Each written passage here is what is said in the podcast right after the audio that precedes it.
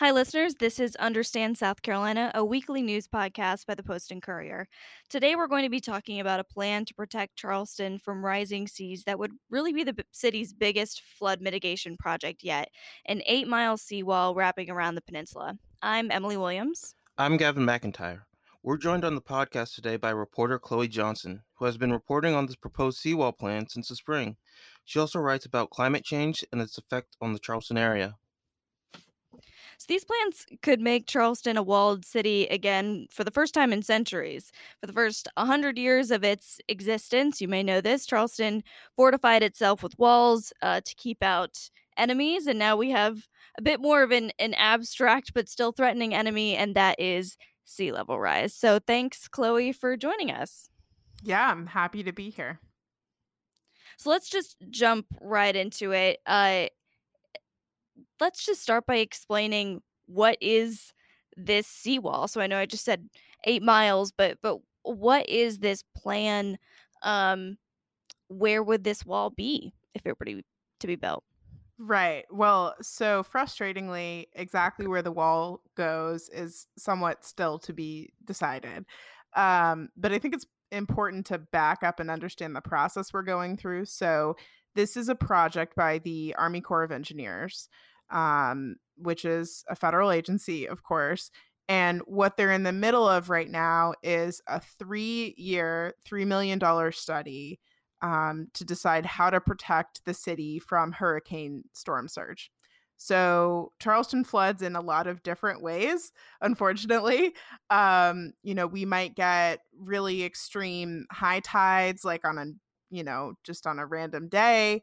Um, we might get rainfall flooding um, that kind of coincides with our flat topography and poor drainage, you know, or we could get storm surge from a hurricane because when a hurricane approaches, you know, it lifts up the ocean and basically pushes it onto land um, far higher than it would have been normally. During Hurricane Hugo, which I think everyone here remembers, but which did not actually directly hit Charleston, um, I think the estimate is that storm surge was like 20 feet. So imagine a 20 foot wall of water coming at you. Um, not very pleasant in Charleston, where we're in literally the low country. So the Army Corps is in the middle of the study, and they are only supposed to deal with storm surge. That is the only thing they've been tasked with protecting us against. And for some, that's proved a little frustrating, right? Because we could have, you know, several bad rainstorms a year that flood your car or that you have to walk through on the way to work. Um, stuff that's not quite as catastrophic, but immensely obnoxious and damaging, you know, depending on where you live. Um, but that's not the Corps' concern. The Corps' only concern is storm surge. They've been working on a feasibility study since the beginning of 2019. Um, and they've had a few meetings, not a ton, uh, talking to the public and sort of they solicited input at the beginning. Um, then in April of this year, they released their draft uh, feasibility study. I saw in one of your stories, uh, Mayor John Tecklenburg mentioned that this is one of the first instances where they've kind of got input from uh, the Army Corps of Engineers to deal with storm surge. I guess have there been any uh, local efforts by the city of Charleston to deal with this? So, you know, I mean, the the city, like all flood prone cities, um, has certain jobs to do where they have to like carry out regulations, FEMA regulations related to flooding. So, you know, they have to make sure buildings are the right height. Um, there have been some cases in the past where that hasn't happened, unfortunately, in Charleston.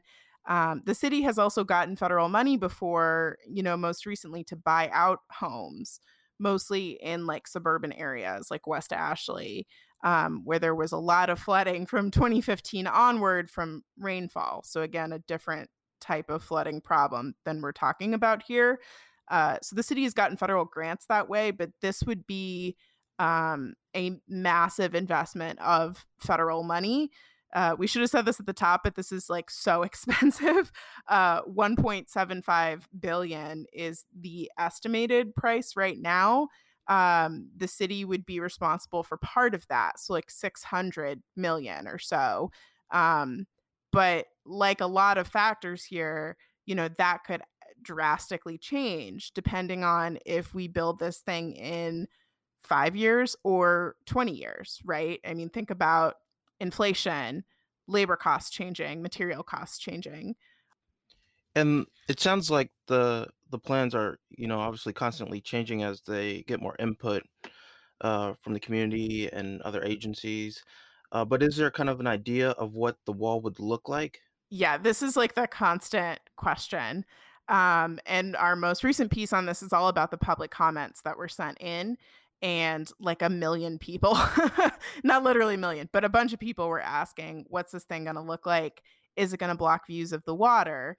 Um, in some places, that's probably going to be inevitable. But in Charleston, we really care about those views. And even like the National Park Service kind of cares if you can't see Fort Sumter, for example, from the bottom of the Charleston Peninsula, um, because its location is important historically and strategically in the various wars that Charleston was involved in. So the Corps um, kind of has refused so far to to provide like a picture of what this might look like. And the Corps has built many walls in many places to stop flooding of different kinds.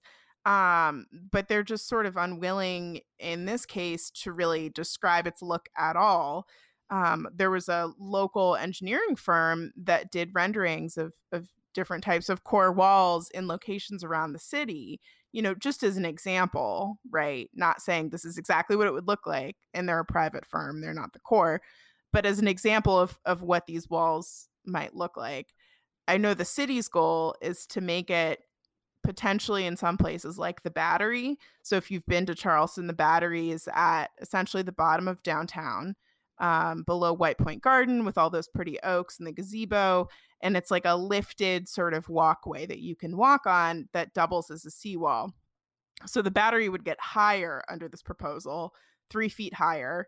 Um, and the city wants to make a walkway like that around more parts of of the peninsula, um, which would be cool. But if we want to make it, you know, be pretty and functional, it's something that the local sponsor, Charleston, would have to pay for. Yeah, I feel like that aesthetic aspect of it is really interesting, especially because you are talking about, eh, you know, the part of Charleston, the the peninsula that is historic, that is known for the fact that it looks like you're going back in time in so many places, and because it's been preserved and in many places pretty, uh, the city definitely cares cares about that. So I, it's interesting to follow along with that aesthetic piece of it. Um, I'm also wondering if you can describe because there's there's going to be the wall itself, but there are other aspects to this that would go into the actual function of protecting the the city from storm surge, right? There are, there are gates involved. What are what are some of those other aspects of this that um that you can kind of explain for us how this would work other than just being, you know, a wall that that blocks um that blocks the the wave itself? Right. So, you know, should Charleston commit to this, find the money, move forward with it, you know, if everyone in town gets on the same page, um, this would be immensely complicated to actually maintain because you're right. You know, there would need to be gates in all sorts of places, you know, roads that this would slice through, walking paths, um, access to various marinas that are on the outside of the city. You know, Charleston is where it is because of its water access, right? So there's all these different you know, the aquarium, marinas, um, ports facilities, all these different places that are on the waterfront that would not be behind the wall. Um, and so the city basically would need to create or work with some sort of entity that's tasked with opening and closing gates. Some of these gates would cross tidal creeks, um, which are really sensitive habitat, right? So the way the Army Corps described it initially is that these gates would be open pretty much all the time unless a storm is approaching, which is probably the more straightforward way to approach it, right? And if you have a tidal creek, you you need to allow water to move in and out um, for it to function correctly, right? So you know that's that's one thing. In New Orleans, there's like a whole um, I think it's a state agency that that operates the levees and locks and everything that's there. It's immensely complicated. This would not be that complicated, right? But they have a whole agency that's tasked with doing that. So no small feat. Um, you know, there's another question that everyone keeps asking, which is so if we put a big wall around our really low city, is it going to turn into a big bathtub? Right. So if it rains, is this going to trap all the water in downtown Charleston? And that's that's a real concern um, because there's no wall there right now, and we can get flooded with a big enough rainfall. You know, it happened twice in May, kind of random, not like a tropical storm, just rain. Um, so the Corps is saying it will put pretty large pump stations, like mechanical pumps, in various places to try and offset that, right? But another tricky thing about the way the Corps works is that they will have to offset anything they make worse, but they don't have to fix any problems that are there that they haven't been told to fix, right? So the the pumps in theory would help fix any issues related to the wall, but would not fix our longstanding drainage problems here in Charleston. I know I, I saw in one of your stories uh, you mentioned State Rep Wendell Gilliard, who represents, you know, a couple of those communities who might face some of those non-structural, you know, measures, and he said that the Corps should kind of just go back to the drawing board if uh, if they're thinking about relocating residents or buying property, or in terms of like, I guess getting you know support from the state level for Charleston. Is that something that's going to be kind of tough? You know, dealing with different communities and trying to build support when one community might not get the benefit of the wall. Yeah i mean that's a that's a tricky thing and there is so much that would be behind the wall that i think state lawmakers would care about the medical district a whole bunch of universities you know historic district very expensive real estate right? Um, to be clear all that is behind the wall but um, gavin i think if I remember, that story was in part about Rosemont, which is this really small area off the highway. They've already got like this port access road, you know, in their backyard that's being built. Um, that's been definitely a frustration. And they're essentially right on the river, like right on the upper part of the Ashley River. And so if we were to have a surge event, they'd be extremely vulnerable. Um, so Wendell Gilliard felt really strongly about that it remains to be seen how other legislators would feel. And it has been challenging so far to get state money for flood projects, frankly. Um, we we've had a lot of talking about flooding in South Carolina. You know, the governor had a statewide flood commission that, you know, batted around a whole bunch of ideas. Um, it didn't really translate into legislative action. And in fairness, you know, we had like a global pandemic crash down on our heads in the spring, um, which is right about when they might have started talking about some of those proposals, I think. So, um, you know, it, it's unclear if the state is going to step up and help. I know that Charleston, if we move forward with this, definitely wants help for its $600 million share. Um, because that's like more than the city budget is in a single year. It's a lot of money. So, um, they're probably going to ask the state, uh, but they haven't had a ton of luck in the past either. Um, for example, they wanted to put a $10 million drain on MUSC's campus to help drain it in rainstorms, and that has not materialized. It did not end up in the budget. This was pre COVID. Um, that was a really challenging ask, it turned out. So we'll, we'll see how, how state lawmakers feel.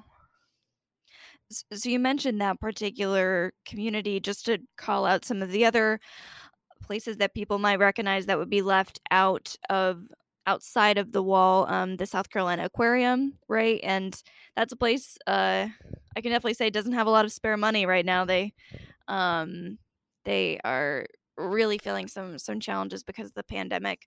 Um, the International African American Museum, which is under construction now, um, I know you talked to Mayor Riley about that, right? He mentioned that the the building itself is is raised above the ground. Um, was was there anything else to say about about that project being left outside? You know, I, in terms of the African American Museum, um, I don't know a whole ton more than that. the The aquarium's interesting because the main space of the aquarium is above where the wall would be um, in this proposal. But there's a whole bunch of stuff under that that's kind of important. and that I think maybe the Corps didn't know about. This came out in the aquarium's comments. So, you know, they have stuff lower than that that includes like the sick sea turtle nursery where they nurse turtles back to health. They have a whole bunch of um mechanical stuff that they need to actually run the aquariums and keep all the animals alive above. So there are times when the aquarium has to like put flood barriers in place. It, it takes a pretty extreme tide to do that but definitely one that this wall would keep away. Um so in their comments they were kind of arguing hey guys like you know i know you think we're okay here but maybe this could help us too. Um I don't know about how the African American Museum is being built. I would hope that they're trying to do something resilient. So keeping mechanical stuff higher up, um, maybe in an attic or something. This is a common problem people have, even if their house is elevated. You know, like if your air conditioner unit's on the ground, um, it's going to get messed up when it floods. So these are the kind of details that don't always come out until you really start examining these things. Yeah, I think the construction of that that building, the the International African American Museum, is um eh, definitely with its location and and and flooding in mind. The entire building is going to be elevated on these huge um pillars. Uh, so it's not that they said this this building was built with the intention of you know keeping it above the ground but it is you know it is significantly above above the ground i was over on their construction site um a little earlier this this summer. So um, seems like that was a a wise design design decision in terms of, of raising it. Um, eh, so we also wanted to talk about uh, what you wrote on this kind of existential question that Charleston has. So you've described many of the complications and challenges with having a project like this, the seawall, but also the question of of not doing anything you know poses a huge threat of course. Um so there's the the idea of should should we leave the peninsula? So retreat or kind of fortify right? Um i guess what are some of the the arguments for for staying and what might be some arguments for saying you know eventually this area might be something we have to retreat from Right. And I just want to be clear the time scale we're talking about isn't like five years from now. We need to like abandon ship. I mean, we're we're talking a few decades in the future. Um, several decades in the future, probably. But you know, the the thing that brought this question to my mind before I wrote the piece you're talking about was in part a study that came out from the College of Charleston um, from Norm Levine, who's kind of like the guy when you talk about Charleston flooding um, in the academic world.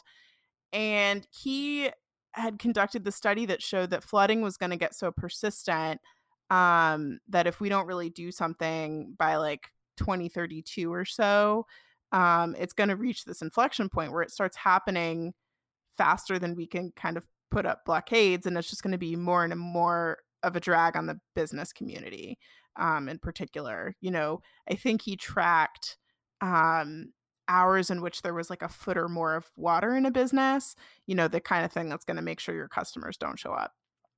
So, you know, his argument is basically based on his research, we need to do something in like the next decade to to fix this flooding because the tidal flooding that maybe we think of as obnoxious and only covering a few intersections right now is going to become worse and more frequent more of a problem. Never mind the rain, never mind if we get a hurricane, right? You know, this question of do you stay or do you retreat is playing out in many places right now, all up and down the East Coast. Um, some places are kind of further ahead. Like if you look at the Florida Keys, um, I think they're a little ahead of where we are in terms of considering, like, okay, how long can we live in this really vulnerable place? Yeah, yeah. I so I guess uh, it's it's one of those huge questions, right? And it's like you said, you kind of called it an, an existential question. There's no way to really answer it right now. Um, it's just more so thoughts about um just the, the the greater implications of, of of staying and and just what might force people to leave it at one point. And like you're saying, this this is not in five years. This is looking farther out. But one of the things that I thought was interesting um, in your your stories was just how long would this proposed wall be effective? I think you had cited 50 years or so. Can you kind of explain that more? And then also that to me, I wonder then, wait, what's the math? How long does it take to actually build this wall? How uh, how long is it actually effective? What's that price? You know, eh, that's some interesting math there. Yeah, that's an excellent point. So, um this wall would have to have a lifespan of 50 years. Um that's that's the Corps' goal. And I think if you talk about sort of staying in Charleston and armoring it against sea rise, right? It's not just a 50 year problem. It would go far beyond that. Um, so the thing about the study, because it's a feasibility study, they haven't done all of the fine engineering work yet. So if we decide to do this in the future, you know, they're going to do engineering closer to then that will say, okay, this is what we think we need for the next 50 years. Um, there are some questions about the Corps' estimation of sea level rise. You know, basically what they say in their report is that the sea would rise, or the assumption they're using is that the sea would rise a little more than a foot in the next 50 years. The city is assuming the sea's going to rise like two to three feet in the next 50 years. So there's there's already a little bit of a mismatch on, you know, how protective this would be. This would not protect against that 20 foot surge from Hurricane Hugo, by the way. And in part, that's because the Corps doesn't want to lift bridges around the city. So it's limiting the height of the wall to a certain point. And it would protect against like moderate storms, but not the worst case scenario. That's another thing to consider.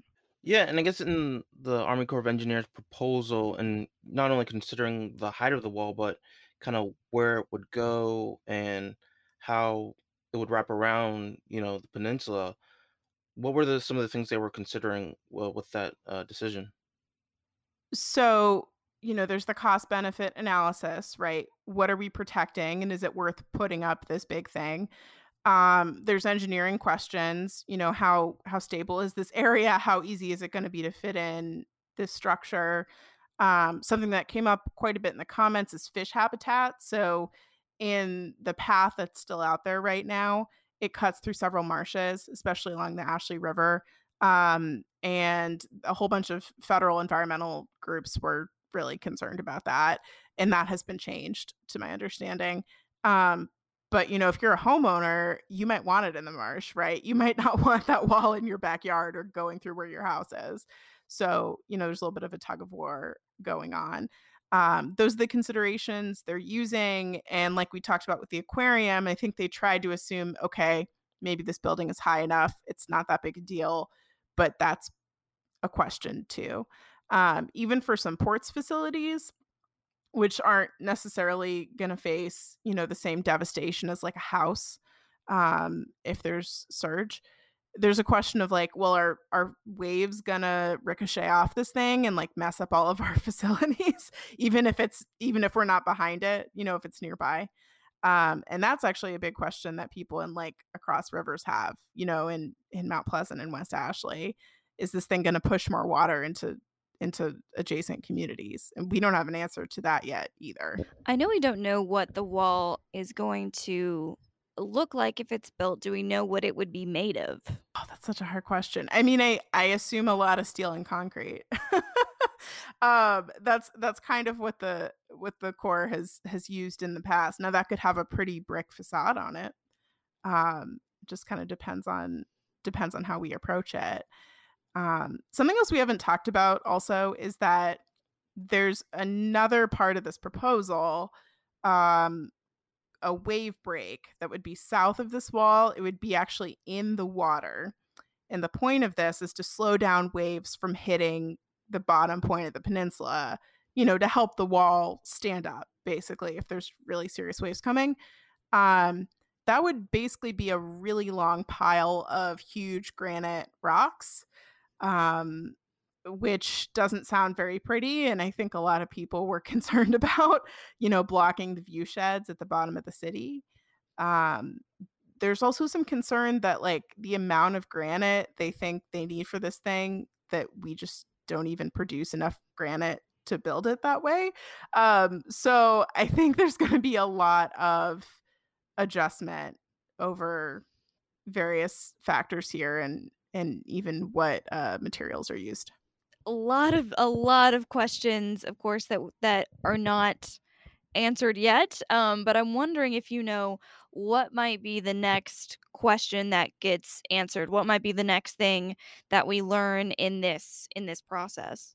So we are going to get at some point in the coming months some more information on water reflecting off of the wall and how you know how harmful that could be. That is something that we're going to see coming up. Um the exact path and the exact materials like everyone wants to know. And it's just uh, it's just not going to you know it's just not going to happen unfortunately for a while. Um so the city of charleston is going to have to say we want to proceed or not um, I believe next May. And if the Army Corps also agrees, you know, if they sign the study, then it goes to Congress and basically we wait for money. Um, so the next phase is when all the fine engineering would be done if we get the money for it. And that is a phase in which we will get many more answers about what this thing looks like, exactly where it goes, how it's constructed, all that kind of stuff. Um, so, you know, we may be waiting on Congress to get some answers here, which is frustrating because I think the impression I got from reading public comments is that people in the community thought, like, okay, like this is our job to give a thumbs up or thumbs down on this thing, or a maybe, right? On if we want to do this thing. But I think many of them found that hard without certain details. And sometimes the detail was like, are you going to go through my house? Or are you you know are you going to cut off my marina from all of the people who use it right? Um, are you going to strand me outside of the city? There, there's a condo building near the aquarium and a lot of people there ask that question you know like am i going to be able to get inside the city? Um, what happens if a storm's coming and i stay in place? Can i you know can i move these are complicated questions. And for a lot of them, we're just not going to know for quite a long time what the answers are. Well, thank you so much, Chloe, for answering a lot of our eh, sometimes unanswerable questions. Um, we know that there are a lot of uncertainties still in this. So if listeners have any questions for you that um, about the the seawall, but other things, what is the best way that they can reach you? So I'm on Twitter. Um, you can find me at at underscore Chloe AJ, or my phone number and email are on all of the stories that I write. So you can just look up Chloe Johnson Post and Courier and find me pretty easily. Great. And like we said, this is a a complicated proposal, and Chloe has written a number of stories about it, and all of those will be linked in our description. So if you're interested, be sure to check those out.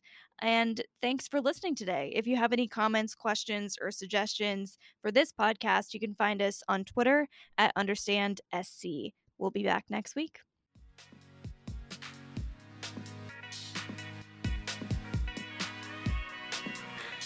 Understand South Carolina is a production of the Post and Courier. Our music is by Billy Fountain. You can stream his music on Spotify at Billy Fountain. We'd love to know what you think of the show. You can reach us at understandsc at postandcourier.com. If you're a fan of the show, please rate and review us on the Apple Podcasts app. Keep up with the latest headlines at postandcourier.com.